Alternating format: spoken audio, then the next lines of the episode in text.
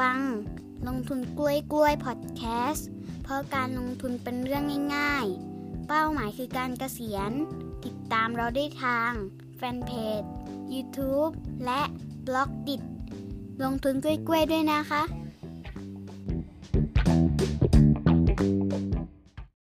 สวัสดีพี่ประภาสและเพื่อนๆทุกๆท่านนะครับ ครับ สวัสดีครับเบิร์ดครับ สวัสดีเพื่อนๆด้วยนะครับ สวัสดีครับ โอเคสำหรับใน episode ที่ 12 นี้นะครับ เรายังอยู่กันกับเรื่อง Five Force Analysis นะครับอ่าซึ่ง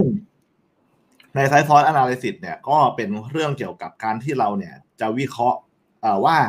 ไอ้บริษัทที่เราจะเข้าไปลงทุนเนี่ยเขาจะมีศักยภาพในการแข่งขันในการอยู่รอดในอุตสาหกรรมที่ตัวเองอยู่เนี่ย ได้ดีได้แข็งแรงขนาดไหนนะครับ ซึ่งในไซส์ฟอสเนี่ยก็จะมี 5 แรงด้วยกันนะครับ ที่จะเข้ามาคุกคามธุรกิจ แล้วถ้าธุรกิจสามารถที่จะยืนแบบแลกหมัดหรือว่าตั้งการดป้องกันตัวเองได้ดีเนี่ย ก็ก็มักจะเติบโตแบบยั่งยืนนะครับเราเป็นผู้ชนะครับ ใช้คำนี้เลยเป็นผู้ชนะ อ่า แล้วก็กลายเป็นผู้ชนะนะครับ ยิ่งใช่ยิ่งเอาไอ้ห้าแรงอยู่เท่าไหร่ก็ยิ่งเป็นผู้ชนะขาดลอยมากขึ้นเท่านั้นใช่ใช่ไหม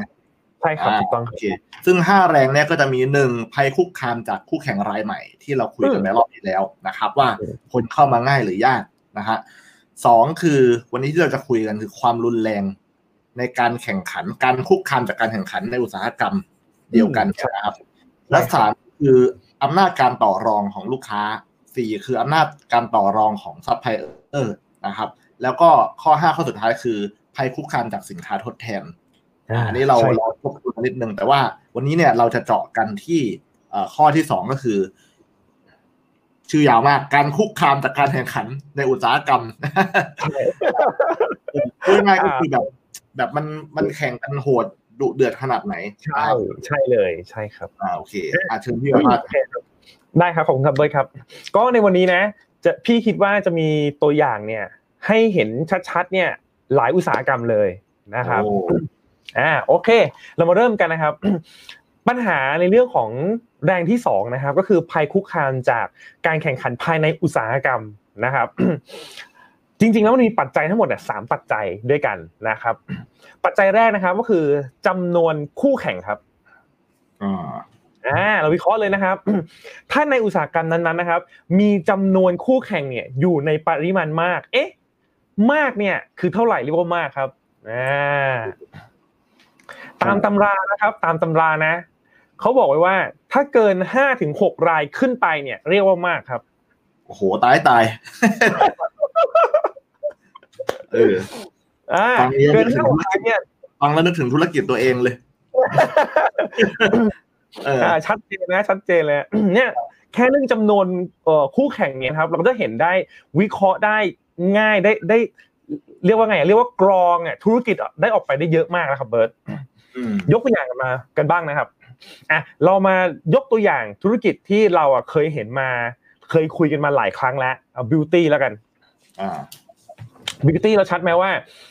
ตั้งแต่ EP ที่แล้วแล้วนะว่า มีปริมาณคู่แข่งอะ เยอะตลาดรายย่อย แล้วก็ไม่มีผู้ชนะอย่างแท้จริงถูกไหมเป็นเป็นหมื่นเป็นพันเป็นหมื่นแบรนด์อะผมว่าโอ้โหเออ เป็นหมื่นนี่พี่ยังพูดได้ไม่เต็มปากเลยบอกตรงเออ เออ อะไรอย่างเงี้ยนะครับอะครับก็นี่คืออุตสาหกรรมเครื่องสำอางเนาะเอ่ออมพวกนี้นะ มาดูอุตสาหกรรมใหม่ๆกันบ้างนะ ที่น่าสนใจนะครับ อุตสาหกรรมสายการบิน low cost อ่าอ่าเป็นที่ low cost ด้วยเน้นต้องเน้น low cost ตัวนี้คือ business model มันแตกต่างกันไปใช่ไหมครับอืมมันมีสายการบินที่เป็นสายการบินแบบพรีเมียม กับสายการบิน low cost เนี่ยแยกกันชัดเจนไปแล้วนะครับ ซึ่งสายการบิน low cost เองเนี่ยนะครับ ก็เน้น ราคาถูกเป็นหลักอะว่าง่ายๆ low cost ก็คือของถูกนั่นแหละนะครับ ทีนี้ปัญหาคือพอเน้นของขายของถูกเนี่ยนะครับ แน่นอนว่าการบริหารต้นทุนเนี่ยต้องโคตรเทพอ่าถูกไหมครับ การแข่งขันแล้วก็ทุกคนก็เห็นว่าเทรนด์นะครับ แนวโน้มนะครับ ของการเติบโตของอุตสาหกรรมการเดินทางเนี่ย มันเติบโตค่อนข้างมากอืมอ่าอ่าทำให้คน ที่เป็นเอ่อสายการบินอื่นๆเนี่ยก็เข้ามาแข่งขันในอุตสาหกรรมเนี้ยเยอะขึ้นเยอะขึ้นนะครับแล้วก็เกิดการแข่งขันที่รุนแรงอ่าตัดราคากันไปตัดราคากันมานะครับมันไม่มีอย่างอื่นแล้วมันตัดราคากันอย่างเดียวนะครับอืมสุดท้ายเนี่ยก็เรียกได้ว่าเจ็บช้ำกันแทบทุกคนนะครับ อย่างที่บอกครับว่าพออุตสาหกรรมเอ่อ low cost airline เนี่ยมีสามสี่เจ้าเนี่ยมันก็เริ่มการแข่งขันเนี่ยจะเริ่มเริ่มรุนแรงแล้วถ้าเราสังเกตนะช่วงแรกๆนะ ที่ยังเห็นแค่เจ้าเดียวเบิร์ต อ่ายังเห็นแอร์เอเชียมาคนแรกๆเจ้าแรกๆคนเดียวเนี่ย ก็จะเห็นเลยว่าผลประกอบการเขาเนี่ย ดีแล้วก็สวยงามมากอ่าก็คือกำไรดีอะไรดี แต่พอแต่เขาว่าเขาก็มีแรงปัญหาในธุรกิจเขาเนี่ยอยู่สองสองแรงหลักๆหนึ่งเนี่ยก็คือเขาเนี่ยต้องพึ่งพาต้นทุนหลักคือน้ำมัน ซึ่งราคาน้ำมันอะเป็นราคาเป็นสินค้าคอมมูดิตี้เนาะเขาเรียกว่าเป็นสินค้าโภคภัณฑ์นะคือแปลเป็นไทยปั๊บเนี่ยก็ยังงงต่อ ว่าสินค้าโภคภัณฑ์คืออะไรนะ สินค้าโภคภัณฑ์เป็นสินค้าที่เอ่อคนทั้งโลกอะใช้เหมือนกันครับมันทำให้มีแรงซื้อแรงดีมาเนี่ยมาจากคนทั่ว ๆ ไปทางโลกนะครับทำให้มันมีตลาดกลางหรือเรียกว่าตลาดโลกนะครับ เป็นคนคุมราคากลางอยู่ ซึ่ง ไม่สามารถเราเนี่ยไม่สามารถคอนโทรลราคานั้นเองได้นะครับ พอราคามันสูงมากเนี่ยก็กระทบกับธุรกิจโดยตรงนะครับและซึ่งก็ขาดทุนกันเละเทะทุกสายการบินเลยนะครับ อย่างนี้เป็นต้นนะครับและอีกแรงหนึ่งก็คือการแข่งขันภายในอุตสาหกรรมซึ่งรุนแรงมากอ่าเป็นต้นนะครับอ่าทีนี้เมื่อเกิดการแข่งขันรุนแรงแล้วนะครับ สิ่งที่เกิดขึ้นคืออะไรนะครับ ก็แน่นอนว่าโดยธรรมชาตินะครับคำว่าการแข่งขันที่รุนแรงเนี่ยนะครับ มันแปลเหมือนมันเหมือนเปรียบเสมือนสงครามครับเบิร์ต ทุกครั้งที่มีสงครามเกิดขึ้นนะครับ ไม่ว่าใครจะเป็นผู้ชนะนะครับ เบิร์ตทุกคนเนี่ยเสียหายเสมอ อืม แม้แต่ตัวผู้ชนะเองก็ตามนะครับเนี่ยยกตัวอย่างให้เห็นภาพอีกอีกอุตสาหกรรมหนึ่งนะครับ ก็คืออุตสาหกรรมชาเขียวนะครับ ชาเขียวเนี่ย เออมีผู้เล่นรายใหญ่แล้วกันนะเป็นผู้นำตลาดอยู่ก็คือโออิชิใช่ไหมครับ แล้วก็มีผู้ท้าชิงคืออิชิตันนะเราไม่ได้พูดถึงสาเหตุใดทั้งสิ้นนะเราเอาเราเอาผลที่ผลลัพธ์ที่มันเกิดขึ้นมาคุยกันนะครับพอมีการแข่งขันเนี่ยเรียกได้ว่าโออิชิเนี่ยจากกำไรสวยๆปีละพันกว่าล้านเนี่ยครับกำไรสุทธินะปีละพันกว่าล้านเนี่ย ก็หดจนเหลือแค่แบบไม่กี่ร้อยล้านบาทอ่าอย่างนี้เป็นต้นนะครับ หรือตัวอิชิตันเองเนี่ยก็เรียกได้ว่าขาดทุนเลยนะครับดังนั้นการแข่งขันเนี่ยที่รุนแรงเนี่ยเวลามันเกิดขึ้นแล้วเนี่ยมัน มันมันเป็นสงครามเพื่อแย่งอะไร แย่งมาเก็ตแชร์มาเป็นของตัวเองตรงนี้ที่พี่เคยบอกว่าอิชิตันเนี่ย ยอดขายเนี่ย หลังจากสู้กันเสร็จอะยอดขายเพิ่ม แต่ดันขาดทุน ใช่ใช่แต่ว่าไอ้ก่อนสู้กันเนี่ย ยอดขายน้อยกว่านั้นนะแต่ว่าได้กำไร แต่พอสู้กัน แพ้แพ้ใช่ไหมแต่ว่ายอดเพิ่ม แต่ว่าใช่ครับ อ่านี่ใช่เป็นหลักฐานการติดตัวอิชิตันก็กำไรก็หดจากพันล้านเหลือเหลือหลักร้อยล้านเลยใช่ไหมครับ ใช่ถูกต้องครับ หรือหลักแค่ร้อยแบบร้อยเดียวเลยครับเออจากพันกว่าล้านเงี้ยครับ ก็นี่แหละขนาดว่าแม้แต่ตัวผู้ชนะเองเนี่ย อย่างเอออย่างโอชิเองเนี่ย ก็พออยู่ในสงครามอะมันมันเขาเรียกว่าหลีกเลี่ยงการสูญเสียไม่ได้ครับ เบิร์ตอืมนะประมาณนี้นะครับ แล้วก็หรือจะเป็นอุตสาหกรรมอย่าง เอ่อโทรศัพท์มือถือก็ได้นะครับ การที่โทรศัพท์มือถือเนี่ย มีจำนวนผู้เล่นอะ น้อยราย นะครับมีจำนวนผู้เล่นน้อยรายนะ คือจริงๆอะมีหลักแค่สามคนเองแหละนะ ก็มี AS มี True มี d t a c ใช่ไหมครับ ถ้าในสถานการณ์ปกตินะครับเบิร์ตทุกคนเนี่ยเขาจะไม่ค่อยแข่งขันกันแล้ว เพราะถือถือว่าสามคนเนี่ยมันแบ่งเค้กกันก้อนใหญ่ๆแล้วนึกออกไหมเออเออแต่ถ้ามีเหตุการณ์อะบางสิ่งบางอย่างเกิดขึ้นเนี่ย สงครามอะก็พร้อมจะเกิดขึ้นเสมอ ยกตัวอย่างเช่น สิ่งที่เกิดขึ้นนะครับ คือมันมีการเพลี่ยงพล้ำครับ เกิดขึ้นครับ เช่นดีแทคเนี่ยถ้าเราจำกันได้ในอดีตนะดีแทคเนี่ย ไม่รู้แหละเขาพลาดอะไรอะ แต่อินเทอร์เน็ตอะ down ทั้งประเทศอืมจำได้ไหมเพราะเบิร์ดเบิร์ดเกิดทันเบิร์ดเกิดทันไม่กี่ปีนี่พอเกิดเหตุการณ์แบบนี้ปุ๊บเนี่ย สิ่งที่เกิดขึ้นก็คือเหมือนเขาเรียกว่าอะไรนะ ได้กลิ่นเลือดอะฉลามได้กลิ่นเลือดอะอีกสองรายเนี่ยก็โหมโฆษณาเลยอ๋อตุ้มตุ้มตุ้มตุ้มเลยเพื่อดึง market share มาเป็นของตัวเอง การสู้รบ แล้วเจตนาชัดเจนนะคือ ออกโปรย้ายค่ายเลย ออกโปรย้ายค่ายถูกต้องชัดเจนต่อชัดเจนมากต่อเจตนาชัดเจน แล้วใช่ผมมากไปตามดูโซเชียลมีเดียใช่ไหมมันก็จะมีคนไปเม้นด่าเม้นด่าดีแทคอะมันก็จะมีทรูกับ AIS แบบไปแบบไปไปเผื่อคอมเมนต์มาเขาด้วย ว่าแบบ มานี่ได้นะคะมาได้นะคะอะไรอย่างเงี้ยแล้วพวกกระทู้พันทิปอะไรเงี้ยเป็นอย่างนี้หมด ใช่ใช่ใช่แต่ก็อย่างนี้เป็นต้นว่า การสงครามเนี่ย มันมีโอกาสที่จะเกิดขึ้นบ้าง แต่มันจะเกิดขึ้นในจังหวะที่แบบมีใครสักคนเนี่ยเคลี่ยงพร้ำอ่า คือไอ้มือถือเนี่ยเหมือนกับว่ามันต้องจ่ายทุกเดือนใช่ไหมแล้วถ้า แล้วเขามีเรื่องเบอร์เรื่องนู่นเรื่องเนี้ยถ้ามันไม่มีเหตุอะไรคนมันก็ไม่ค่อยอยากจะย้ายหรอก ใช่ครับถูกถ้าตอนที่เขาไม่ได้อยากจะย้ายเนี่ยไปพยายามออกโปรแรงๆ มาดึงคนไปโหมโฆษณาใช้ใช้เงินใช้ทุนเนี่ยเงินเออมันมันทำแล้วมันไม่ได้ผลมันก็ใช่แก้กับไม่คุ้มแก้กับเออ แต่ใช่ใช่แต่พอเห็นเห็นเลือดซิปปุ๊บโอ้โหใส่ใหญ่เลยใช่ใช่ใช่คือเหมือนอย่างที่บอกครับเหมือนฉลามได้กลิ่นเลือดนะครับประมาณนี้พอกลิ่นเลือดมาปั๊บก็ใส่เลยนะครับ ประมาณนี้ก็อันนี้เป็นตัวอย่างนะครับของอุตสาหกรรมที่มีผู้เล่นเนี่ยน้อยราย ก็จะเห็นได้ชัดว่าเขาจะไม่ค่อยสร้างสงครามกัน และสงครามที่สร้างขึ้นเนี่ยก็มักจะมักจะนะครับ มักจะไม่ถึงกับทำให้เดือดร้อนมากนักอ่าแต่มักจะเกิดขึ้นกับผู้ชนะนะครับ ที่ไม่เดือดร้อนมากนัก อันนี้พูดถึงน้อยรายแล้วก็ต้องเป็นผู้ชนะด้วยใช่ถูกต้องครับอืมดังนั้นเนี่ยถ้าเราลงทุนในในอุตสาหกรรมนะครับ ที่มีคู่แข่งอยู่น้อยรายเนี่ย การเลือกผู้ชนะเนี่ยก็เป็นสิ่งที่ ค่อนข้างค่อนข้างดีกว่าอะว่ากันเถอะแต่แต่มันมีข้อยกเว้นทุกอย่างมีข้อยกเว้นเสมอนะครับ แต่ถ้าเราเห็นผู้ท้าชิงเนี่ย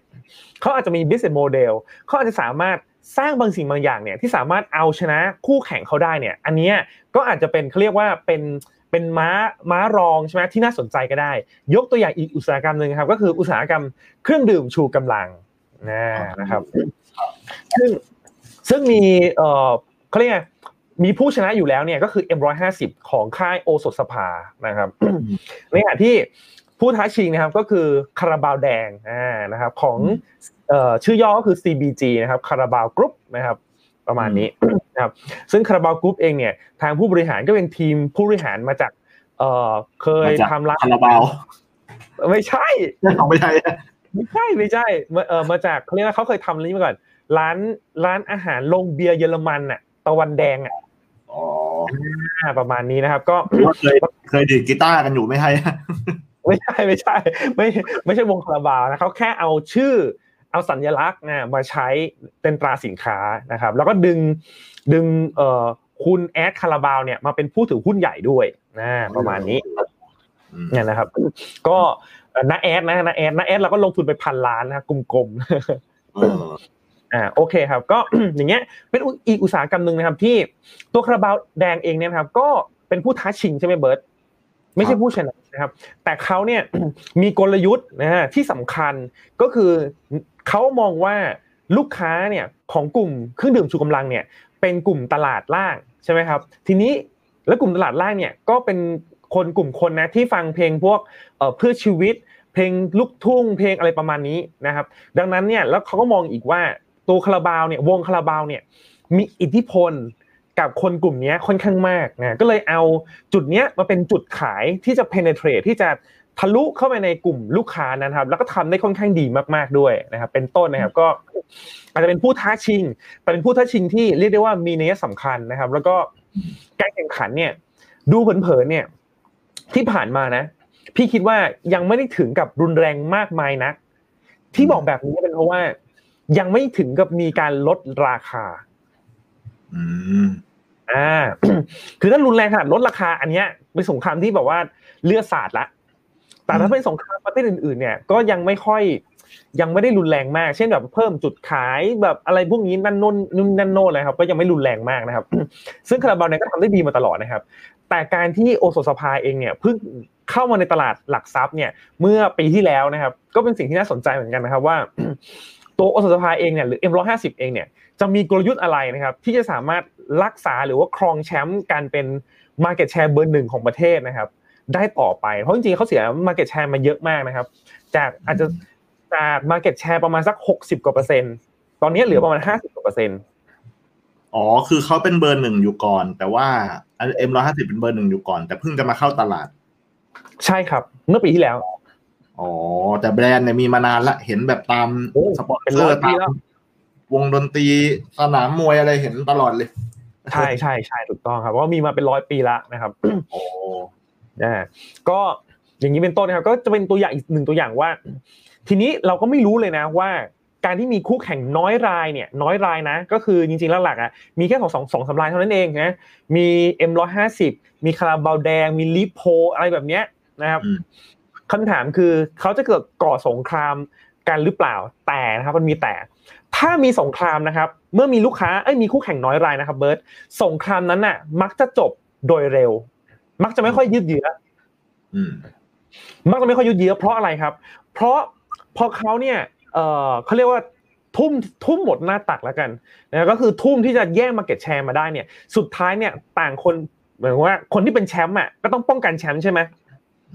ก็ต้องยอมลงมาเล่นด้วยพอลงมาเล่นด้วยสุดท้ายเนี่ยมันจะเลือดสาดทั้งคู่พอเลือดสาดทั้งคู่ถึงจุดจุดหนึ่งเนี่ยทั้งคู่ก็จะบอกว่าไงสุดท้ายทุกทั้งคู่ต้องต้องเลิกเลิกสงครามอะเหตุผลเป็นเพราะว่าไม่งั้นเนี่ยก็ทุกความทุกก็ขาดทุนทั้งคู่ไม่มีประโยชน์เลยอืมแล้วจะกลายเป็นว่าจะสามารถรักษา Market Share นั้นน่ะ คง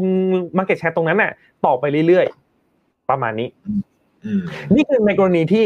อุตสาหกรรมนั้นน่ะมีคู่แข่งน้อยราย มันจะมีข้อดีแบบนี้นะครับ การแข่งขันน่ะอาจจะมีรุนแรงบ้างในช่วงที่มีการแบบชักกระเยาะกันอยู่ แต่พอจบชักกระเยาะแล้วเนี่ยก็มักจะยาวๆแล้ว ยกตัวอย่างอีกหนึ่งอุตสาหกรรมนะครับ ก็คืออุตสาหกรรมน้ำดำนะหรือน้ำน้ำอัดลมนั่นเองนะครับ ซึ่งเราก็รู้กันอยู่ว่าจริงๆแล้วในโลกนี้นะเราเอาหลักๆก่อนจะมีโค้กกับเป๊ปซี่ใช่ไหมครับ หลักๆนะ ซึ่ง market share เขาเนี่ยจะคงคงจะไม่ค่อยมีใครแบบมาทำโปรโมชั่นลดราคาลดแลกแจกแถมหนักๆถูกไหมครับเบิร์ดใช่ อ่าอย่างนี้เป็นต้นนะครับ แต่ยกอย่างอย่างในบ้านเรามันมีการเปลี่ยนแปลงไงอ่ามันมีใครคนหนึ่งหนึ่งเพลี่ยงพล้ำก็คือเป๊ปซี่ยกเลิกสัญญากับเสริมสุขหมดสัญญากันก็ยกเลิกสัญญากันทำให้เป๊ปซี่เนี่ยก็เพลี่ยงพล้ำทำให้โค้กเนี่ยก็อะอัดเลยเหมือนการนะฉลามได้กลิ่นเลือดก็อัดแคมเปญเลยนะครับก็ทำให้ตัวเองเนี่ยกลายมาเป็น market share เบอร์หนึ่งเฉยๆเลย โดยที่ไม่เสียเลือดเนื้อเลยอ่า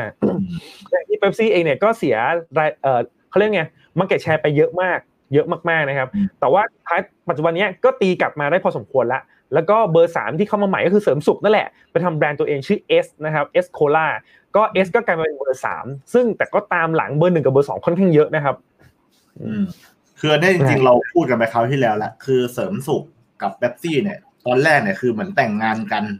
ก็คือใช่ใช่เสริมสุขเป็นเหมือนช่องทางกระจายสินค้าให้กับผลิตด้วยผลิตด้วยผลิตด้วยใช่ไหมให้กับเป๊ปซี่ แล้วใช้แบรนด์เป๊ปซี่ที่เป็นแบรนด์ระดับโลกอ่าใช่ แต่งกันแล้วอยู่ๆก็มีเหตุให้หย่ากันอ่าพอหย่ากันเสร็จปุ๊บอ่าเบปซี่ก็ลำบากต้องไปหาช่องทางกระจายสินค้าใหม่ เสริมสุขก็ลำบากต้องอะไรนะต้องอ่าผู้ผลิตด้วย ใช่คือเสริมสุขเนี่ยเขาเก่งสองอย่างหนึ่งคือผลิตขวดแก้ว อ่า อ่า กับสองก็คือสายส่งอ่าประมาณนี้อ่า ซึ่งเบปซี่ก็ต้องไปลำบากหาสองเรื่องเนี้ยใหม่ใช่แต่ว่าเสริมสุขเนี่ยก็ต้องไปลำบากสร้างแบรนด์เอสขึ้นมาใหม่ ใช่ครับ ทีนี้ระหว่างที่สองคนนี้กำลังมีปัญหา เอ่อ เรียกว่าหย่ากันทะเลาะกันเนี่ย โค้กก็โค้กก็อัดใหญ่เลยคันนี้เออจัดโค้หกนักก็เลอัยดใหญ่เลย กลายเป็นว่าเข้ามาเหมือนใช้ประโยชน์ตรงเนี้ย แล้วก็ไม่เจ็บตัวด้วยใช่ไหมคือไม่เก็บด้วยแซงขึ้นมากลายเป็นเบอร์หนึ่งเลย เบอร์หนึ่งเลย จากเดิมอ๋อที่โค้กเป็นเบอร์สองเป๊ปซี่เป็นเบอร์หนึ่ง มีในโลกเนี้ยมีน้อยประเทศมาก ๆ ที่เป๊ปซี่อะมีมาเก็ตแชร์เอาชนะโค้กได้ในโลกนี้นะเออเออแต่ไทยอะเป็นหนึ่งในนั้น อย่างที่บอกว่าเพราะจุดแข็งของเสริมสุขนั่นเองนะครับ แต่พอเป๊ปซี่มีปัญหาเนี่ยก็โค้กก็เป็นตะอยู่นะที่ก็กลับมาเป็นชนะแล้วก็เป็นเบอร์หนึ่งเนี่ยอยู่ทุกวันนี้นะครับ อืมอืมอืมอืมอืมฟังดูอย่างนี้เหมือนกับทุกอุตสาหกรรมที่มันเหมือน มันจ้องกันตลอดเวลาเลยนะอ๋อฟั แน่งนอนแน่นอนครับเหมือนแบบจ้องแบบตาเป็นมันกันตลอดเวลา เห็นแบบเงียบๆแต่แบบโอ้โหอาวุธเพียบ ใช่ใช่ใช่เหมือนกับประมาณว่าประเทศอะรักสงบเออแต่แต่สะสมกำลังสะสมอาวุธตลอดเวลา เอางี้ดีกว่าเออเออเออเออคือรออะรอพร้อมอะอย่าอย่าพลาดแล้วกันอะไรเงี้ยอย่าเผลอแล้วกันเออถ้าเผลอก็ใส่ใส่ยับเหมือนกันเนี่ยประมาณนี้ครับ ก็เนี่ยอุตสาหกรรมส่วนใหญ่ก็จะเป็นแบบนี้แต่ ถ้ามีผู้เล่นเนี่ยหลาย ๆ รายมาก ๆ เนี่ย การแข่งขันเนี่ย มันหลีกเลี่ยงไม่ได้เลยครับ ว่า มันจะต้องรุนแรงแน่นอนครับเบิร์ตอ๋อ อันนั้นคือรุนแรงชัวร์ถ้าเกิดว่ารุนแรงชัวร์ผู้เล่นหลายราย ใช่ครับอืมเกินห้าหกลายเนี่ย ยกตัวอย่างยกตัวอย่างนะครับ เบิร์ตในประเทศอเมริกานะครับ เราจะเห็นภาพค่อนข้างชัดหน่อยแต่มันไกลตัวเราเนาะแต่ยกตัวอย่างแล้วกันนะครับ ว่า อย่างบริษัทน้ำมันเนี่ย ก็มีเป็นสิบสิบบริษัท อืม นี่เขาก็จะแข่งขันกันรุนแรงมาก ธนาคารเนี่ยมีเป็นสิบสิบธนาคารก็จะแข่งขันกันรุนแรงมากอืมหรือแม้แต่เอางี้เครือข่ายโทรศัพท์มือถือดีกว่าอ่าเครือข่ายโทรศัพท์มือถือเนี่ยในอเมริกาเนี่ยไม่ใช่ธุรกิจที่ดีมากนักเหมือนบ้านเรานะครับเพราะว่าเขาอะมีเป็นสิบกว่าเจ้าครับ ดังนั้นเนี่ยเขาจะแข่งขันกันแบบหนักแล้วก็รุนแรงมากตลอดเวลาอย่างเงี้ยครับเบิร์ตคือพอมันมีผู้เล่นเยอะๆแล้วก็ มาเก็ตแชร์ไม่ได้ชนะกันแบบเบ็ดเสร็จเด็ดขาดเนี่ยมันก็แบบโอ้โหพร้อมที่จะห้ามหัน พร้อมที่จะบอกว่า แข่งขันกันตลอดเวลาประมาณนี้เป็นต้นนะครับ อืม เอ๊ะไอ้คำว่าไอ้คำว่าคู่แข่งน้อยหรือเยอะเนี่ย มันต้องดูขนาดคู่แข่งด้วยไหมคือผมกำลังผมกำลังนึกถึงสมมติว่าโรงพยาบาลอย่างเงี้ยครับ มันก็จะมีแบบโรงพยาบาลไม่ดังโรงพยาบาลที่ไม่ได้อยู่ในตลาดโรงพยาบาล หรือแม้กระทั่งแบบคลินิกคลินิกอะไรอย่างเงี้ยมันมันนับไหมเดี๋ยวจะมาเป็นปัจจัยข้อที่สองครับเบิร์ตอ๋ออันนี้เพิ่งจะข้อหนึ่งก็คืออ่าจำนวนจำนวนคู่แข่งเอาจำนวนก่อนใช่จำนวนคู่แข่งถูกต้องครับมีกี่ข้อจะได้ดูว่าจะถามแทรกบ่อยขนาดไหนสามครับสามครับอ๋อโอเคโอเคเนี่ยปัจจัยข้อที่สองนะครับ ก็คือขนาดของคู่แข่งอ๋อโอเค คือแน่นอนว่าถ้าในอุตสาหกรรมนะครับ แต่ละอุตสาหกรรมเนี่ยมีคู่แข่งรายใหญ่ ใหญ่ คำว่าใหญ่ไม่ใหญ่เนี่ย เราวัดกันที่ market share นะครับ เป็นหลักนะครับ ถ้าเขามี market share เยอะๆนะครับ แล้วผู้เล่นอีกรายอื่นๆเนี่ยเป็น market share น้อยๆมาก ๆ เนี่ย เรียกได้ว่ามันแข่งกันไม่ได้ ยกตัวอย่างอุตสาหกรรมนะครับ ก็คือเอ่อธุรกิจอะไรนะ สะดวกซื้อร้านสะดวกซื้อร้านสะดวกซื้อเนี่ยก็ค่อนข้างชัดเจนนะครับว่าเบอร์หนึ่งเนี่ย market share เนี่ย ประมาณ 70%นะโดยประมาณแล้วกันนะ ประมาณ 70%นะครับ ก็คือ7 e เ e ่ e อนะครับ มีหมื่นจริงๆแล้วมีประมาณสักหมื่นประมาณหมื่นสองพันสาขานะครับเป้าก็คือหมื่นสามพันไปในปีหกสี่ประมาณนี้นะครับ ในปีหน้าประมาณนี้ครับ ก็หมื่นประมาณหมื่นสองพันสาขาเนี่ยนะครับ ก็ในขณะที่เบอร์สองเนี่ยมีพันกว่าสองพันก็คือ Family Mart นะครับ ซึ่งในขณะที่เบอร์สองเบอร์สามนะเบอร์สองก็คือ Family Mart เนาะเบอร์สอง Family Mart เบอร์สามเนี่ยจะเป็น Lawson ประมาณนี้นะครับ ซึ่ง ทั้งเบอร์สองเบอร์สามเนี่ยขาดทุนทั้งคู่อ๋อ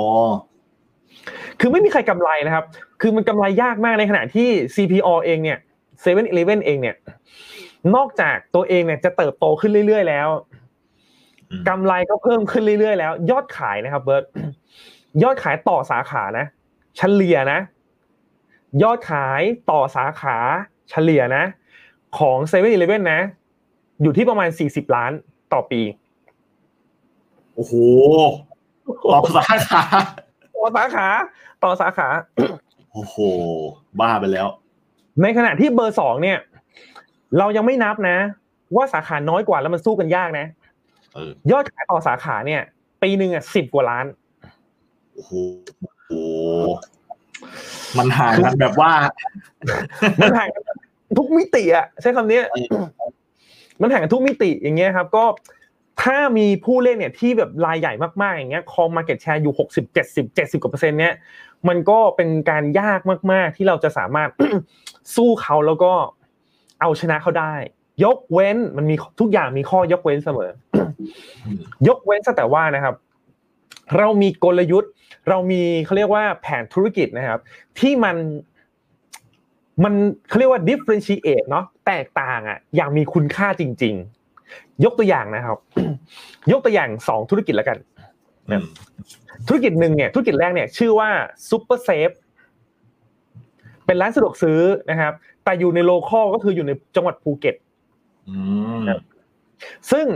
คน local เนี่ยก็นิยมมากที่จะเข้า Super Cheap พี่เองมาไปภูเก็ต เนี่ยก็ยังชอบเข้าเลย มากกว่าเข้าเซเว่นด้วย อ่าเพราะว่ามีเขามีของสดขายด้วย มีผลไม้ด้วยอ่าเอ้ยไม่ไม่ใช่ผลไม้ผักผัก มีผักขายมีมันนงมันนาวมีอะไรอย่างเงี้ยนะครับ ก็เรารู้สึกว่าเอ้ยเวลาที่เราจะสมมติว่าเราจะเอ่อไปนู่นไปเที่ยวแล้วก็ทำอะไรกินเองง่าย ๆ อะไรเงี้ยทำซีฟงซีฟู้ดอะไรเงี้ยนะอยู่ภูเก็ตก็ต้องกินอาหารซีฟู้ดใช่ไหมเราก็แบบว่าสามารถไปซื้อตามร้านแบบเนี้ยได้ง่าย ไม่ต้องหาตลาดสดซื้อ ไม่ต้องหาตลาดใหญ่ๆซื้ออย่างนี้เป็นต้นนะครับ ก็สะดวกมากอะไรอย่างนี้เป็นต้นก็อาจจะมีมีกลยุทธ์บางอย่างนะครับ แล้วก็แล้วก็มีรูปแบบที่มันมีสินค้าเนี่ยที่มันแตกต่างกันออกไป เป็นสินค้าเขาเรียกว่าเป็นเป็น local brand อะอ่าเป็นสินค้า local brand เนี่ยเยอะอ่าเยอะกว่า inter brand ประมาณนี้เป็นต้นนะครับ ก็ทำให้เป็นมีอีกกลยุทธ์หนึ่งที่สามารถจะ penetrate ตลาดใน ชุมชนนั้นๆ ได้อะไรเงี้ยประมาณนี้นะครับ แต่มันก็อาจจะเป็นเครื่องหมายคำถามเหมือนกันว่าไอ้โมเดลเนี้ยมันจะสามารถเติบโตขยายไปจังหวัดอื่น ๆ ได้มากน้อยแค่ไหน อันนี้ก็ถือว่าเป็นเป็นเครื่องหมายคำถามแล้วกันนะครับคือหมายถึงว่าที่ภูเก็ตเนี่ยไอ้ Super Cheap เนี่ยเป็นสะดวกซื้อที่ชนะเซเว่นก็คือชนะหรือเปล่าเนี่ยก็ไม่ได้เห็นตัวเลขชัดๆนะเบิร์ตเราก็ไม่รู้ว่ายอดขายมันเป็นยังไงแบบว่าเมื่อเทียบกันแล้วใช่ไหมครับเราก็คงพูดแบบนั้นไม่ได้ แต่ว่า เท่าที่สังเกตพฤติกรรมผู้บริโภคที่ภูเก็ตเนี่ยก็ต้องยอมรับเลยว่า ดูแบบได้รับความนิยมค่อนข้างมาก ทั้งจากนักท่องเที่ยวด้วยนะ พี่ก็เคยเห็นบ่อยๆอะตอนที่ไปซื้อเนี่ยก็จะเห็นแบบนักท่องเที่ยวฝรั่งอะไรอย่างเงี้ยก็ยังเข้า Super Cheap เลยสาขาเขาเยอะไหมหรือว่าเยอะเยอะในภูเก็ตเยอะนะครับอ๋อแล้วก็มีหลายคูหาประมาณสักสามสี่คูหาประมาณนี้อ่าความใหญ่อะอ่าประมาณนี้นะครับ ก็มีหลายสาขาเยอะมาก เรียกได้ว่ามีทุก ทุกที่ที่เราแบบจะไปหาดไหนมีทุกหาดอะอืมเออในมงในเมืองเนี้ยมีหมดนะครับ อันนี้ก็อาจจะฝากเพื่อนๆนะครับ ที่เป็นชาวภูเก็ตหรือกระบี่หรือใกล้เคียงนะครับ ลองฝากคอมเมนต์มาหน่อยว่า เออระหว่างเซเว่นกับอะไรนะ Super Cheap เนี่ยชอบเข้าอะไรมากกว่ากันและเหตุผลนะคืออะไรอ่าช่วยช่วยคอมเมนต์หน่อยอยากรู้เหมือนกันนะครับพอดีก็ไป ไปไม่ได้บ่อยมากเนาะแต่ก็อยากรู้ว่า เอ๊ะเขาจะเอาชนะแบบได้ได้ long term ขนาดไหนประมาณนี้นะครับอืมอะอย่างนี้เป็นต้นนะครับ ก็ถ้ามีขนาดของคู่แข่งเนี่ย ที่มันมีสัดส่วน market share ใหญ่มากๆ เนี่ยบางทีมันก็มันก็สู้สู้ลำบากนะครับ ประมาแล้ณวอย่างนี้ไอ้พวก CJ Mart Big C Mini อะไรพวกนี้มันมันนับเป็นคู่แข่งไหมนับครับนับครับอ่าแต่ปริมาณก็อาจจะยังไม่เยอะมากครับ แล้วก็ จริง ๆ แล้วอะพี่มองว่าเอ่ออย่างพวก Big C มินิใช่ไหมหรือ Lotus จะมี Lotus Express เนาะครับซึ่งตอนนี้ Lotus ก็จะกลายเป็นของ CPO ไปแล้วเนาะอ่าก็พี่คิดว่าจริง ๆ แล้วเนี่ยเอ่อร้านสะดวกซื้อนะครับ ที่เป็นเหมือนเป็นตัวย่อยอะมาจากพวกเอ่อพวกเขาเรียกว่า พวกว่าอะไรนะ discount store เนี่ยนะบิ๊กซีถือเป็น big discount store นะครับ ก็พี่คิดว่ามีโอกาสนะที่จะสามารถทำกำไรได้เหตุผลเป็นเพราะว่าต้นทุนหลัก ๆ เนี่ย มันอยู่ที่เออเขาเรียกว่าต้นทุนบริหารน่ะซึ่งพอต้นทุนบริหารเนี่ยมันมันไปถูกกระจายถูกหารด้วย discount store เยอะๆไปแล้วเนี่ยนะครับแล้วมันก็กำไรไปแล้วใช่ไหมครับทำให้ไอ้ยูนิตเล็กๆเนี่ยพี่คิดว่ามันสามารถสร้างกำไรด้วยตัวมันเองได้เช่นกัน น่าจะน่าจะน่าจะมีกำไรครับ น่าจะเป็นคู่แข่งที่น่าสนใจ เมื่อเทียบกับคนที่ทำสะดวกซื้ออย่างเดียว pure ๆอะไรเงี้ย การที่จะขยายแข่งกับเซเว่นอีเลฟเว่นเนี่ยพี่ว่าค่อนข้างยากเหมือนกันครับ อืมอืมคือแต่มันก็มีความต่างกันอยู่ประมาณหนึ่งระหว่าง Big C กับ ไอเซเว่นเหมือนถ้าจะไปใช่ซื้อทิชชู่เป็นโหลๆซื้อน้ำมันพืชอะไรอย่างเงี้ย เออ ก็หรือว่าน้ำเป็นแกลลอนแกลลอนอย่างเงี้ย ก็ใช่ครับก็ส่วนใหญ่ก็จะเข้าไอ้พวกอย่างนี้ ใช่หรืคอรับไม่ก็นี่ก็โลตัส Express ซึ่งใช่ก็คเป็รันบ CP อีกถูกต้องครับเออครับแล้วก็อีกอย่างหนึ่งก็คืออย่างเซเว่นอีเลฟเว่นเนี่ย CPO เองเนี่ยก็ต้องยอมรับอะว่าเขาค่อยๆขยายความเป็นเบอร์หนึ่งอะเนาะในในแขนขามากขึ้นเรื่อยๆ อย่างที่บอกว่าเออร้านสะดวกซื้ออะคือเซเว่นอีเลฟเว่นแน่นอนละอืมแมคโครเนี่ยก็ถือเป็นร้านขายส่งเอ่อ ของสดนะที่ที่เป็นหนึ่งในใจของเอ่อพ่อค้าแม่ค้ามามาอย่างเหนียวแน่นอยู่แล้วเป็นเบอร์หนึ่งอะใช้คำนี้เลยดีกว่า แล้วก็พอมาถึง discount store เนี่ยก็จะเป็นสินค้าที่ขายในปริมาณเยอะๆนะครับ น้อยเยอะขายหมดอะว่างี้เถอะแต่เป็นราคาเขาเรียกว่าเป็นขายถูกอะเน้นขายถูก ก็ตรงเนี้ย ปกติเนี่ยก็จะเป็นตลาดหลักเนี่ยของของคนทำงานประจำอยู่แล้ว ถูกต้องไหมครับของคนส่วนใหญ่เลย ซึ่งตัวโลตัสเเอ้ยผู้ผิดโลตัวโลตัสเองเนี่ยก็เป็นเบอร์หนึ่งในอุตสาหกรรมนี้เช่นกันนะครับก็เรียกได้ว่าเซเว่นเนี่ยก็ขยายความเป็นเบอร์หนึ่งเนี่ยเป็น leader เนี่ยในหลายๆ segment ของตัวธุรกิจนี้ค้าปลีกเนี่ยก็น่าน่าน่าโอ้โหเรียกได้ไงมันใหญ่มากอะน่ากลัวมากอะเออประมาณนี้แล้วกัน เออเออเป็นคู่แข่งคงเหนื่อยอะกุ้มใจอะอืมคือทุกทุก channel อะเนาะทุก segment อะมันก็โอ้โหเหนื่อยจะสู้เหมือนกันนะเออ อืม แล้วเขาเหมือนเขาแข็งแกร่งอยู่เขาไม่ได้อยู่เฉยๆด้วยนะคือแบบเหมือนใช่เอาทุกเม็ดเลยอะทั้งโปรดิสนะรับเวลาอะไรนะแล้วเขาก็ disrupt ตัวเองด้วย อืมอืม ดิสรับตัวเองตลอดเวลาเลย สาขาเนี่ยแล้วมีสาขาใหม่ๆเนี่ยเดี๋ยวก็ทำเป็นระบบเขาเรียกหุ่นยนต์ละอ๋อมีสาขาต้นแบบที่พัทยา ก็คือแบบ เป็นระบบหุ่นยนต์เป็นระบบไอทีเข้ามาใช้มากขึ้นลดคนลงหรืออะไรประมาณอย่างเงี้ย แต่แน่นอนว่าสิ่งหนึ่งที่ เออพี่จำได้ว่าคุณ อ้าวคุณเกาะศักดิ์ชัยรัศมีศักดิ์เนี่ย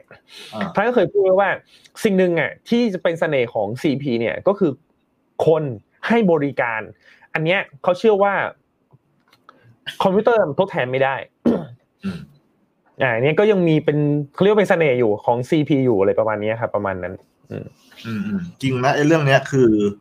ถ้าตั้งแต่สมัยเด็ก ๆ ที่เราไม่ได้รู้เรื่องธุรกิจอะไรเลยอะสิ่งที่เราเข้าไปในเซเว่นแล้วเรารู้สึกได้อย่างหนึงคือความความแบบ เป็นความเป๊ะของพนักงานอะใช่ใช่ใช่ขนมจีบซาลาเปาเพิ่มไหมคะนี่ เออเออใช่ ซึ่งมันอะเรารู้แหละว่าถูก train มาไม่ได้ธรรมชาติแบบร้อยเปอร์เซ็นต์ขนาดนั้น แต่แต่เมื่อเราเทียบกับเวลาเราไปขึ้นรถเมล์แล้วเจอกระเป๋ารถเมล์เจอคนอะไรอย่างเงี้ยนึกออกไหมหรือว่าไปเจอแม่ค้าข้างๆ อะไรอย่างเงี้ย คือ คือเราก็จะรู้สึกได้ว่าไอเซเว่นเนี่ยนะมันเป็นที่ที่แบบมันมันดูมีอารยธรรมกว่ากว่าใช่กว่าใช่ใช่ที่รอบๆฐานนะ เออมีมาตรฐานอะแล้วแล้วเวลาเราไปต่างจังหวัดอะไรเงี้ยอันนี้พูดถึงเวลาที่เราไม่รู้เรื่องธุรกิจเลยนะเวลาเราไปต่างจังหวัดเนี่ย คือบางทีเราไปซื้อพวกร้านโชว์หวยอะเขาโกงราคานะแบบบางทีไปซื้อเบียร์ซื้อเหล้าอะไรอย่างเงี้ยคือโกงนะแต่พอกลายเป็นว่าพอเข้าเซเว่นแล้วอ้าวราคาปกติเออใช่ ก็เลยกลายเป็นเหมือนเหมือนความสม่ำเสมอความไว้ใจอะใช่ครับ ใช่ว่าเราจริงคเข้ารับไปเราเราจะเจออะไรเราจะได้รับอะไร เราจะเดินอืมไปทางไหน เราจะเจออะไร เราจะกินอะไรได้บ้างอะไรเงี้ยเออ มันคุ้นเคยมันก็ safe กว่านะ ใช่ใช่ใช่จริงครับอันนี้ใช่ผมว่าน่าจะเป็นประโยชน์อีกข้อของพวกที่สาขาเยอะๆนะคือเหมือนกับว่า ถ้า standard มันคงที่เนี่ย มันเหมือนกับว่าเราเข้าไปเนี่ย เราจะรู้ว่าเราจะได้รับอะไรนิ่งๆอะใช่ครับ ผมผมเคยถามพี่คนหนึ่งว่าทำไมชอบกินสตาร์บัคเขาบอกว่าเหตุผลข้อหนึ่งคือ วันหนึ่งเขากินกาแฟได้แก้วเดียวอะเขาไม่อยากจะไปเสี่ยงกับกับแปะข้างๆทางอะไรอย่างเงี้ยเออเขาก็เลยอยากเออจะกินสตาร์บัคเพื่อมั่นใจว่ารสมันจะเหมือนเดิมทุกที่ทั่วโลกแน่นอนอะไรเงี้ยอืมแต่ก็นี่แหละนะเบิร์ตคือจุดแข็งของเรียกว่าระบบเชนนะ อืมอ่าก็เป็นจุดแข็งของเขาอยู่แล้วนะครับ ว่าเขาสามารถมอบมาตรฐานอ่าอันนี้คือนี่คือหัวใจของเขาเลยก็คือคือ คือการมอบมาตรฐานที่เท่ากันเหมือนกัน ทั่วประเทศนะทั่วโลกนะประมาณนี้ อืม อืมอะโอเคนะครับก็ปัจจัยที่สองนะครับก็คือเรื่องของขนาดคู่แข่งนะครับ ซึ่งแน่นอนว่าถ้ามีคู่แข่งขนาดใหญ่ๆมากๆ เนี่ยลายเล็ก ๆ เนี่ยก็บอกตรงๆนะมันสู้ยากอะนะไม่ว่าจะเป็นธนาคารนะก็เป็นอย่างนั้น ก็จะมีธนาคารใหญ่เขาเรียกว่ามันธนาคารใหญ่อะสี่ธนาคารใหญ่กับธนาคารเล็กเนี่ยธนาคารเล็กเนี่ยก็สู้ไม่ได้ สู้ไม่ได้หมายความว่า คือจะไปเขาเรียกว่าไง แข่งด้านดอกเบี้ย แข่งด้านอะไรเงี้ย สุดท้ายเนี่ยตัวเองก็เหนื่อยเปล่าๆอะ สุดท้ายเดี๋ยวนี้ธนาคารเล็ก ๆ เนี่ย ก็ไม่จะมักจะนะ ไม่สู้ตรงๆกับธนาคารใหญ่ๆ ก็มันจะหาทางเลี่ยงอะเช่นธนาคารอื่นๆ เนี่ย ก็จะไปโตอย่างทิสโก้เงี้ยก็ไปโตด้วยการเช่าซื้อเอออ่า หรือธนาชาติเงี้ยก็ไปโตด้วยการเช่าซื้ออย่างเงี้ยไปโตเรื่องลิสติ้งไปโตเรื่องอะไรแบบนี้ประมาณนี้นะครับ ก็ก็ไม่ไม่ได้เป็นเน้นเรื่องของดอกเบี้ยเงินกู้มากๆละอ่าอะไรอย่างเงี้ยมันครับก็โอเคใช่ไหมแบบนี้หุ้นแบบนี้ที่ที่พยายามหาที่อยู่ให้ตัวเองที่แน่นอนเจ้าแน่นอนเจ้าใหญ่เขาไม่อยากเข้ามา ยุ่งด้วย เพราะเล็กเกินไป ใช่ใช่แน่นอนครับว่าการที่ต้องต้องยอมรับก่อนนะว่าสองธนาคารเนี้ยนะครับ คือทิสโก้ครับกับธนาชาติเนี่ย ถ้าคนรู้ประวัติเนี่ยจะเข้าใจเลยว่า จริง ๆ แล้วอะทิสโก้กับธนาชาติเนี่ยเดิมไม่ใช่ไม่ใช่ธนาคารนะเบิร์ตอ๋อเหรอเดิมเนี่ยเขาเป็นเป็น trust เป็นสองราย เท่านั้นที่รอดจากปี 40 แล้วทัสแปลว่าอะไรโอ้เอ้ย ก็ไม่ได้รู้ไม่ได้รู้ลึกนะคือตอนเด็ก ๆอยู่ทัคือสทรัสอะ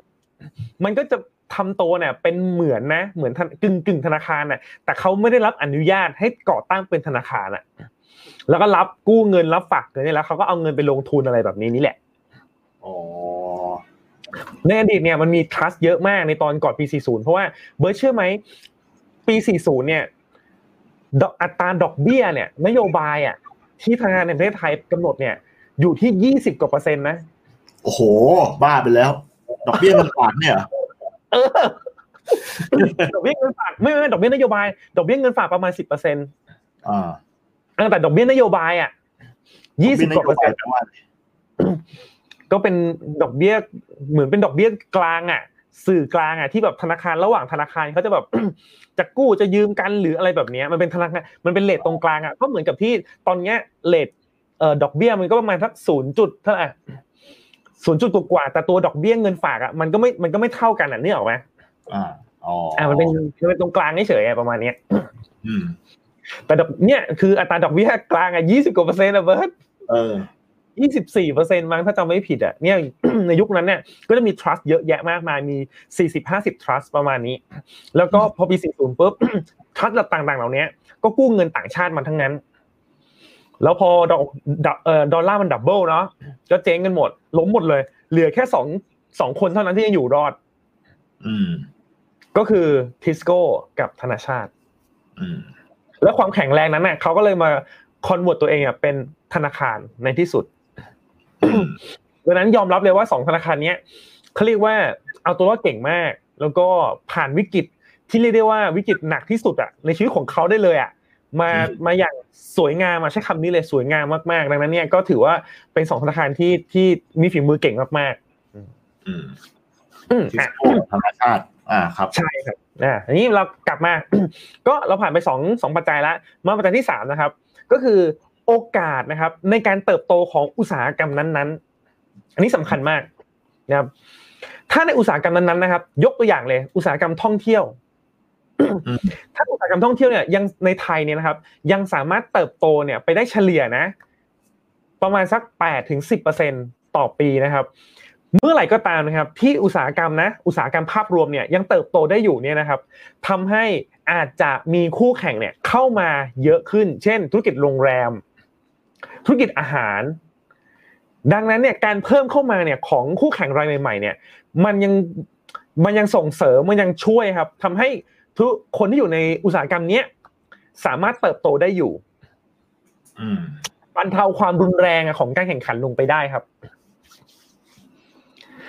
พอนึกภาพออกไหมคือเดี๋ยวนะ อันนี้เรากำลังพูดถึงว่า ถ้าไอ้ตลาดที่อุตสาหกรรมเนี้ย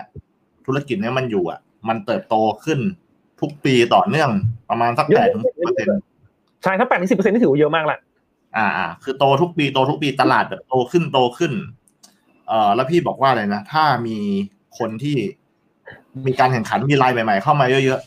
ใช่ๆจะช่วยลดลดการแข่งขัน คือไม่ไม่เอาใหม่เอาใหม่เอาใหม่คืออย่างนี้มันมีปัจจัยสามปัจจัยใช่ไหมเบิร์ตที่จะส่งผลต่อภัยคุกคามของการแข่งเรื่องของการแข่งขันในในอุตสาหกรรมใช่ไหมครับ ถ้ามีผู้เล่นเยอะๆเนี่ย ไม่ดีถูกต้องไหมใช่อืมมันก็แข่งขันรุนแรงใช่ไหมหรือถ้าขนาดคู่แข่งอะมันใหญ่เกินไปเนี่ยไอ้รายเล็กๆอะมันก็จะสู้ยากถูกไหมอืมแต่มันมีข้อยกเว้น ถ้าอุตสาหกรรมนั้นน่ะ มันเป็นอุตสาหกรรมที่เติบโตมากๆแปดถึงสิบเปอร์เซ็นขึ้นไปเนี่ย มันหลีกเลี่ยงไม่ได้เบิร์ดที่จะมีคู่แข่งรายใหม่ๆอะเข้ามาเยอะอืมแต่มันจะเป็นข้อยกเว้นว่าไอ้คนที่ยังอยู่ในอุตสาหกรรมเดิมอยู่แล้วเนี่ย ไม่ไม่ ไม่ถูกรับผลกระทบด้านลบอะเยอะเกินไป มันจะหักล้างจากข้อแรกอะเบิร์ตข้อแรกบอกว่าอ๋อเยอะๆมันจะแข่งขันกันรุนแรงแล้วก็จะไม่ดีไม่มีใครดีเลย แต่มันจะมีข้อยกเว้น ถ้าในอุตสาหกรรมนั้นนั่นน่ะมันเติบโตค่อนข้างดีค่อนข้างสูงเนี่ย ต่อให้การแข่งขันรุนแรงเนี่ย มันก็มักจะไม่ค่อยมีใครเจ็บตัวอ๋อเพราะมันยังโตกันอยู่เยอะ ใช่คือภาพรวมมันโตอะเหมือนยกอย่างอีกอย่างหนึ่งก็คือเรื่องอาหารนะเบิร์ต เดลิเวอรี่เนี่ยมันทำให้อุตสาหกรรมอาหารนะมันเติบโตขึ้น ถูกต้องไหมครับครับเราก็เห็นว่าผู้เล่นเนี่ยที่อยู่ในตลาดเดิมๆอะเช่น chain store เลยอย่างเช่น KFC อย่างเงี้ยพิซซ่าอย่างเงี้ยเอาจริงๆแล้วอะเขาก็เติบโตขึ้นด้วยเขาก็ไม่ได้ไม่ได้รับผลกระทบที่แบบว่าทำให้การแข่งขันมันแบบโอ้ทำให้เขาแบบ แย่ลงยอดขายตกลงมันไม่ใช่อะเบิร์ตนึกออกไหมครับ อืมอืมเพราะที่แต่ว่าทั้งหมดมันมากขึ้น และใช่เขามันโดนลงโตขึ้น เขาเป็นแบรนด์ที่คนรู้จักอยู่แล้ว แล้วทำแข็งแรงอยู่ประมาณหนึงอยู่แล้ว เขาก็มักจะได้ผลที่ดีชดเชยไอการแข่งขันที่เยอะนั้นไปด้วย ใช่ครับถูกต้องครับอ่าโอเค ดังนั้นเนี่ยเวลาที่เราเลือกพิจารณานะครับ ในเรื่องของการแข่งขันในอุตสาหกรรมเนี่ยก็ดูสามประเด็นนี้เราอาจจะดูเรื่องของโอกาสเติบโตของอุตสาหกรรมก่อนก็ได้ ว่าอุตสาหกรรมเนี้ยมันโตขึ้น เยอะมากน้อยแค่ไหน ถ้ามันไม่โต แล้วถึงจะเริ่มไปดูข้อหนึ่งข้อสองว่า แล้วคู่แข่งเยอะไหม ถ้าอุตสาหกรรมเนี้ยไม่ได้โตมากนะ เช่นโตสามเปอร์เซ็นห้าเปอร์เซ็นต่อปี แต่คู่แข่งมีมหาศาลอันเนี้ยน่ากลัวอืมเพราะทุกครั้งที่มีการแข่งขันกันรุนแรงเนี่ยต้องมีคนเจ็บตัวเพราะอะไรทำไมถึงเจ็บตัว เพราะว่าภาพรวมเนี่ย มันไม่โตขึ้นนึกออกไหมอ่า อืมดังนั้นสู้กันก็เจ็บตัวแน่นอน เพราะการสู้แปลว่าเราต้องจ่ายเงินเพิ่มในการอัดโฆษณา อัดแคมเปญอัดโปรโมชั่นถูกไหมครับ อืมอืมเหมือนเหมือนน้ำในบ่อมันลดลงละต้องมาแย่งกันกินอีก เออ อะไรอย่างเงี้ยครับสู้กันหรือน้ำเพื่อจะให้ได้กินอืมน้ำมีเท่าเดิมแต่ว่าแย่งกันกินมากขึ้นอะไรเงี้ย มันก็ต้องบอกว่ามีกระทบกระทั่งกันบ้างอะไรเงี้ยครับน้ำกระชอกบ้างอะไรบ้างอะไรเงี้ยเออ แต่ถ้าน้ำมันถูกเทเข้ามาเทเข้ามา ในขณะที่ใช่การ แย่งกันก็ยังมีอยู่ มันก็เหมือนชดเชยกันระหว่างไอ้ใช่การแข่งก็เป็นกันดีมานที่มันเยอะขึ้น ใช่ครับถูกต้องครับอ่าเอาดังนั้นเนี่ยถ้าถ้านึกถึงตอนเนี้ย ผมอาจจะนึกถึงพวกยูทูบเบอร์นะเอออมที่ตลาดมันโตขึ้นมากเลยใช่ไหมคนไปใช่ดูยูทูบแต่ในขณะเดียวกันพวกอินฟลูเอนเซอร์ยูทูบเบอร์เนี่ยคือสู้ก็กันเยอะดุมากเออใช่ ไม่ไม่รู้ว่าเอาอะไรมาสู้กัน คือแบบทั้งดูโตขึ้นทุกคนนะ เออ ทั้งดาราซูเปอร์สตาร์ทั้งใครหลายคนยังยังไม่ได้ลงมาเลยนะในในตลาดนี้นะดาราแบบระดับซูเปอร์สตาร์ยังไม่ได้มาทำ YouTube กันจริงจังหลายคนเลยนะใช่ใช่เออ แต่ว่าดูทุกคนเนี่ย เติบโตขึ้นหมดเลย ขนาดใช่ ผมอยู่ในวงการขนาดคนแบบ ตัวเล็กๆ ไม่ได้เก่งอะไรอย่างเงี้ยก็สามารถทำรายได้จากมันมากขึ้น ใช่อืมนี่ทำเป็นตัวอย่างที่อย่างออนไลน์หรือยูทูบเบอร์เนี่ยมันโตแบบ มันไม่ใช่โตแค่ double digit ธรรมดาเนาะมันน่าจะโตหลาย double digit เลยนะใช่ไหมใช่ high ใช่ double digit อะไรเงี้ยเออก็ก็ทำให้เนี่ยมันคือต่อให้การแข่งขันกันรุนแรงมากขึ้นเนี่ย มันก็ยังไม่ถึงกับเออเสียหายมากนัก มันก็ยังออฟเซตกันไปได้อะไรเงี้ยครับ เป็นต้นนะ แสดงว่ามองอีกมุมหนึ่งเนี่ย ถ้าธุรกิจเนี่ยสมมติเขาเป็นผู้นำอยู่ แล้วมันอยู่ในธุรกิจที่การการเติบโตมันสูงเนี่ย อุตสาหกรรมที่การเติบโตมันสูงอะไอ้ผู้นำเจ้านั้นก็อาจจะโดนแซงก็ได้ใช่ไหม ใช่เป็นไปได้ครับอ่าเป็นไปได้ครับ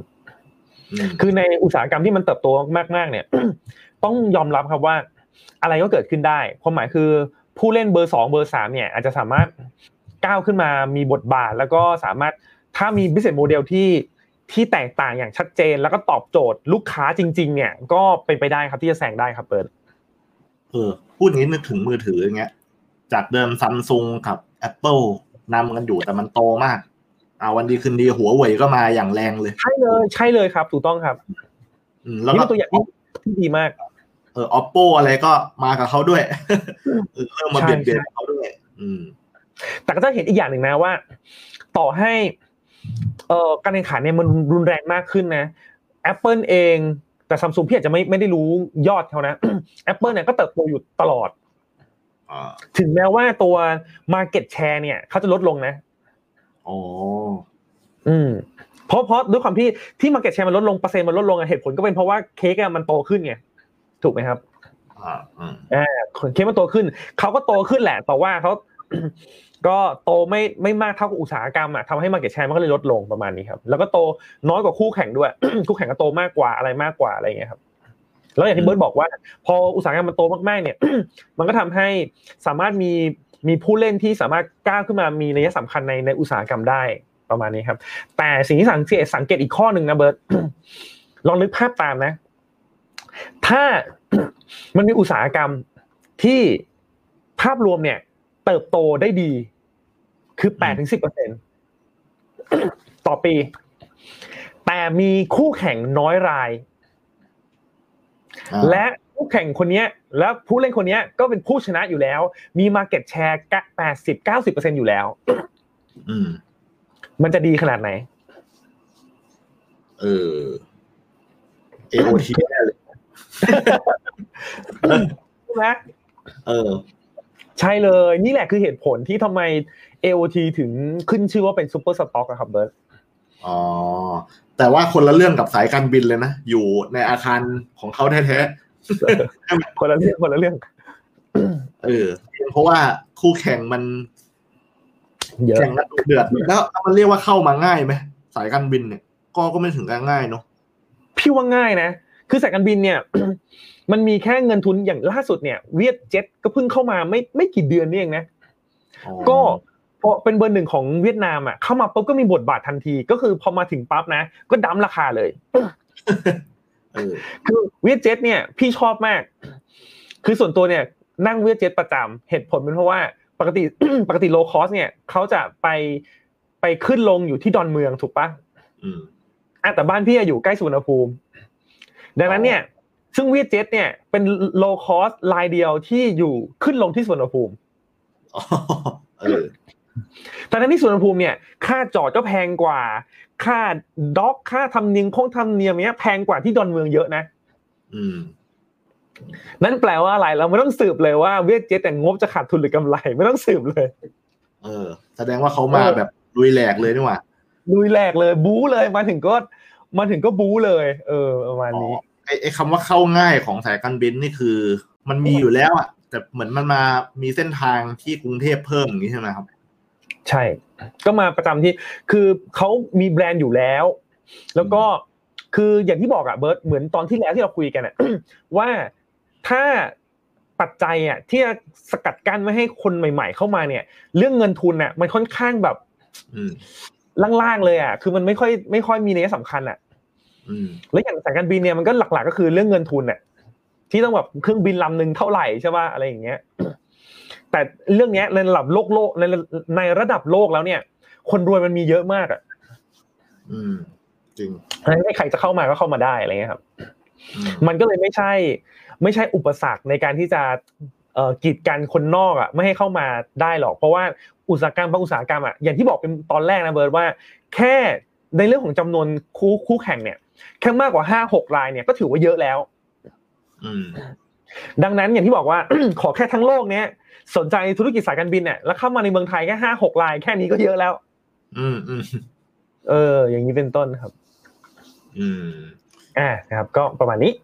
อ่าโอเค อ่าเดี๋ยว เดี๋ยวผมแรปอัพแล้วเดี๋ยวจะถามพี่ภาคคำถามสุดท้ายแล้วก็คือ อันเนี้ยเราพูดถึงอะไรว่ายาวมาก การคุกคามจากการแข่งขันในอุตสาหกรรมอ่าใช่ก็คือข้อที่สองของแรงทั้งห้า นะครับ ที่เข้ามาคุกคามธุรกิจ ซึ่งพี่พาดก็พูดถึงเรื่องการแข่งขันเนี่ยก็แบ่งเป็นสามปัจจัยใหญ่ที่เราต้องพิจารณาหนึ่งก็คือเรื่องจำนวนคู่แข่งที่ไม่มากนะครับ ไม่คำว่าไม่มากก็คือไม่เกินห้าถึงหกรายอ่าซึ่งก็ยกตัวอย่างหลายอุตสาหกรรมเลยนะ ทั้งความงาม สายการบิน ชาเขียว มือถือเครื่องดื่มชูกำลังนะครับ หรือว่าน้ำดำ แล้วก็อ่าข้อที่สองนอกจากจำนวนคู่แข่งเนี่ยก็จะเป็นขนาดความใหญ่ของคู่แข่งความเล็กของคู่แข่ง ซึ่งตรงเนี้ยก็ดูจาก Market Share นะครับใช่ครับก็ยกตัวอย่างเอร้านสะดวกซื้อนะครับ แล้วก็ข้อสามก็คือโอกาสในการเติบโตนะฮะว่าอุตสาหกรรมนี้มันยังโตไปได้อีกอืมต่อเนื่องแค่ไหนแล้วปัจจุบันที่เห็นอยู่เนี่ยมันมันโตต่อปีมากน้อยแค่ไหน ซึ่งพี่ภาพบอกว่าประมาณแปดถึงสิบเปอร์เซ็นต่อปีเนี่ยก็ถือว่าค่อนข้างสูงละ สูงแล้ว อ่าโอเค สูงแล้วนะครับไม่ใช่ค่อนข้างสูงเลยนะฮะอ่าทีนี้ ทีนี้จะถามว่าแล้วพอเรารู้สามข้อเนี้ยมันมีมันมีแนวทางปฏิบัติอะไรไหมเช่นแบบ ควรจะเลือกที่คู่แข่งไม่มาก และเลือกที่ตัวเอง market share เยอะอยู่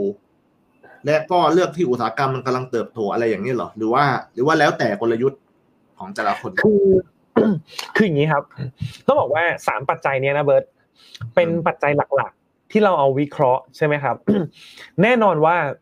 สิ่งแรกเนี่ยที่เราอยากได้จริง ๆเลยนะ ก็คือถ้าอุตสาหกรรมมันเติบโตดีถูกไหมเพราะถ้าอุตสาหกรรมมันเติบโตนะ มันง่ายกว่าที่ผู้เล่นที่อยู่ในอุตสาหกรรมนั้นจะเติบโตด้วยถูกไหมครับอืมดังนั้นอันนี้อาจจะเป็นปัจจัยแรกๆ ที่เราดูก่อนเลยก็ได้ครับว่า อุตสาหกรรมเนี้มันเติบโตไหมถ้าเติบโตก็น่าสนใจละอืมอย่างเช่น มีคนบอกว่า เอ้ย เดี๋ยวไทยเนี่ยจะเป็นเอ่อสังคมผู้สูงอายุอ๋อสังคมผู้สูงอายุเนี่ยมันส่งประโยชน์กับกับธุรกิจไหนเป็นพิเศษอ่าอะไรอย่างเงี้ยอืมเราก็จะดูตรงนี้ว่าใครได้ประโยชน์บ้าง ถ้าอุตสาหกรรมนี้เติบโต เติบโตแน่นอน เดี๋ยวเติบโตเติบโตเติบโตแน่นอน อย่างนี้เป็นต้นนะครับว่า แล้วใครได้ประโยชน์บ้างเราก็มาดูกันว่าใครได้ประโยชน์ เออเราเลือกคุณในอุตสาหกรรมอะไรนะ เครื่องสำอางแน่นอนได้ประโยชน์ ไม่ใช่เออยังไงวะพูดเล่นพูดเล่นเออก็ว่านึกไม่ออกเลยอะต่อต่อเมื่อกี้นึกภาพว่า คนอายุหกสิบเจ็ดสิบจะมาแต่งหน้าแบบ นึกภาพอย่างนั้นเลยอะเอออะไรเงี้ยอย่างเงี้ยก็อย่างนี้เป็นต้นนะครับ หรือแม้แต่จะเป็นเรื่องอุตสาหกรรมท่องเที่ยวนะครับ ซึ่งพี่เชื่อเลยว่าสองอุตสาหกรรมเนี้ยเป็น megatrend เลย ของเมืองไทยเลยนะท่องเที่ยวก็จะมีท่องเที่ยวกับเอ g จิ้ง o c i ตี้เนี่ยครับอ๋อเป็น megatrend แล้วก็เพิ่มเข้าไปอีกหนึ่งอย่างก็คือเรื่องของไอทีเรื่องของเทคโนโลยี ซึ่งค่อนข้างเชื่อว่าโลกเนี่ยที่พอมี 5G จริง ๆ จังๆ แล้วเนี่ย เชื่อเลยว่าโลกมันจะมันจะพลิกโฉมไปอีกเขาเรียกว่ามันจะลีฟลีฟอะใช่ไหมมันเขาเรียกว่าชิปอะชิปไปอีกอีกขั้นหนึ่งเลย เชื่ออย่างนั้นเลยนะครับ มีมีคนเขาเคยเปรียบเทียบว่า มีเมื่อวันที่มี 5G เนี่ย เหมือนวันที่โลกนี้ไม่มีไฟฟ้าแล้วมีไฟฟ้าเลยนะโอ้พี่เชื่ออย่างนั้นเลยนะเออ คือคือถ้าเราถ้าเราสังเกตกันดีๆนะ เราย้อนย้อนประวัติกันนิดนึงเนี่ย ตอนที่เรามี 3G เนี่ย เราเนี่ยเริ่มคุยกันได้นะ โดยที่ไม่ต้องใช้ voice อะคือใช้ใช้อินเทอร์เน็ตโทรอะอ่านี่ตอนที่มี 3G แต่ตอนที่มี 4G เนี่ย มันคือการที่เราอะสามารถวิดีโอกันได้ 4G เนี่ยคือตัวปฏิวัติทำให้ YouTube อะมันโตขึ้นมาโหฬารนะ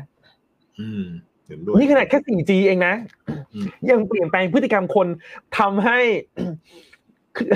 โทรทัศน์อะไรสถานีโทรทัศน์เจ๊งกันได้นะเออมันมัน impact โลกมากๆนะ 4G เนี่ยไม่ต้องพูดถึงว่า 5G จะ impact มากขนาดไหน คือเชื่อเลยว่า 5G เนี่ยจะ impact ชนิดที่ว่า คือเปลี่ยนโลกเลยอะ จากอะไรที่เราต้องแบบต้องต้องต้อง control มันด้วยมือเราเนี่ยก็คือใช้เป็นรีโมทคอนโทรลใช้เป็นทุกอย่างจะบอกว่าออนไลน์แบบ full capacity ละอะไรแบบนี้เป็นต้นก็คือเชื่อเลยว่า 5G จะพลิกทุกอย่างดังนั้นเนี่ยพี่ก็เชื่อว่าเทรนด์ของเทคโนโลยีเนี่ยจะเป็นเมกะเทรนด์เช่นกันครับเธอถ้าธุรกิจไหนอุตสาหกรรมไหนเนี่ยที่สามารถได้ประโยชน์จากตรงนี้นะครับ เต็มๆเนี่ยก็พี่เชื่อว่า เป็นข้อดี แล้วถ้าเขานี่คือปัจจัยข้อแรกก็คือ โอกาสเติบโตในอุตสาหกรรมเนี่ยมันมันดีไหมถ้ามันดีเนี่ยนะโอกาสที่ธุรกิจในอุตสาหกรรมเนี้ยจะดีเนี่ยมีสูงอืมข้อที่สองถ้าจำนวนผู้เล่นหรือจำนวนคู่แข่งเนี่ย มันน้อยด้วยนะ ยิ่งดีใหญ่ ถูกไหมเพราะเขาจะได้ประโยชน์เต็มๆอยู่คนเดียว อืมอืมแต่ถ้าโอเคล่ะ มีคู่แข่ง มีคู่แข่งเขาเรียกอะไรมีคู่แข่งเข้ามาเยอะๆอะก็ก็ ถัวๆแบบโซโซแล้วกันถือว่าโอเคแล้วกันนะเพราะอุตสาหกรรมมันโตเติบโตอยู่แล้วนะครับ แล้วข้อที่สามเนี่ยถ้าธุรกิจนั้นเนี่ยเป็นผู้นำเป็นผู้ชนะในอุตสาหกรรมนั้นเนี่ย perfect อืมถูกไหมเออ ก็คือทุกอย่างมันเอื้อมหน่วยหมดอะคืออุตสาหกรรมก็โต คู่แข่งก็น้อย เป็นผู้ชนะอีกก็ได้ประโยชน์สูงสุดอะไรเงี้ยครับ ก็โอ้โหหอมหวานครับหอมหวานเนี่ยประมาณนี้อืมอืมอืมจริง ๆ ก็ ทำขึ้นมาเหมือนเป็นเช็คลิสต์ได้เลยนะ ว่าไอ้บริษัทที่เรากำลังจะลงทุนเนี่ย ใช่ มันอาจจะต้องทำเกณฑ์แบบว่าน้อยปานกลางมากอะไรเงี้ย หรือว่าให้คะแนนศูนย์ถึงสิบใช่ไหมแล้วก็แล้วแต่คันบวกครับ เออเออเออเนี่ยก็เลือกที่ชอบเลือกที่ชอบเลือกที่ชอบได้เลยครับ อะโอเค อะผมว่าสำหรับ EP นี้เนี่ยก็ก็ค่อนข้างครบถ้วนละ นะครับสำหรับ EP ที่สิบสองก็เป็นข้อที่สองนะฮะ wrap up กันไปเรียบร้อยแล้วก็ถามคำถามที่ที่ผมอยากรู้ไปละว่า ก็ก็เลือกแอมที่มันมันดีที่สุดอะทั้งคู่แข่งก็น้อยก็ยิ่งดี ขนาดใหญ่กว่าชาวบ้านมาก ๆ ยิ่งขาดก็ยิ่งดีนะฮะแล้วก็อุตสาหกรรมกำลังเติบโตอยู่ อันนั้นมันก็ยิ่งดีอยู่แล้วนะครับ อะโอเคครับ พี่พาดมีอะไรทิ้งท้ายไหมฮะ ไม่มีแล้วครับ อ่าโอหมดเคแล้วถ้างั้นครับผม อะไรนะหมดแล้วหมดแล้วอะหมดแล้วโอเคอ่าถ้างั้นก็ขอขอบคุณพี่ประภาสนะครับ เป็นตัวแทนเพื่อนๆขอบคุณพี่ประภาสด้วยเจอกัน EP หน้านะครับ สวัสดีครับ ครับสวัสดีด้วยครับสวัสดีเพื่อนๆด้วยครับ สวัสดีครับสวัสดีครับ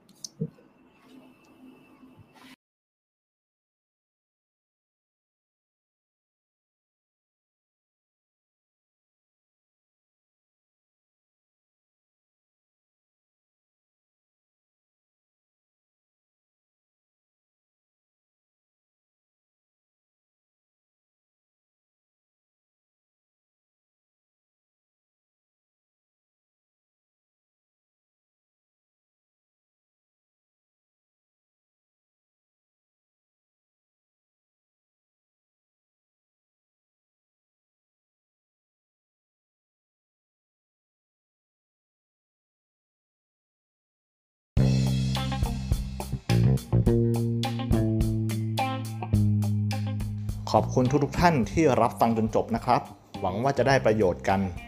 ฝากกดไลค์กดหัวใจ และกดติดตามพอดแคสต์ของลงทุนกล้วย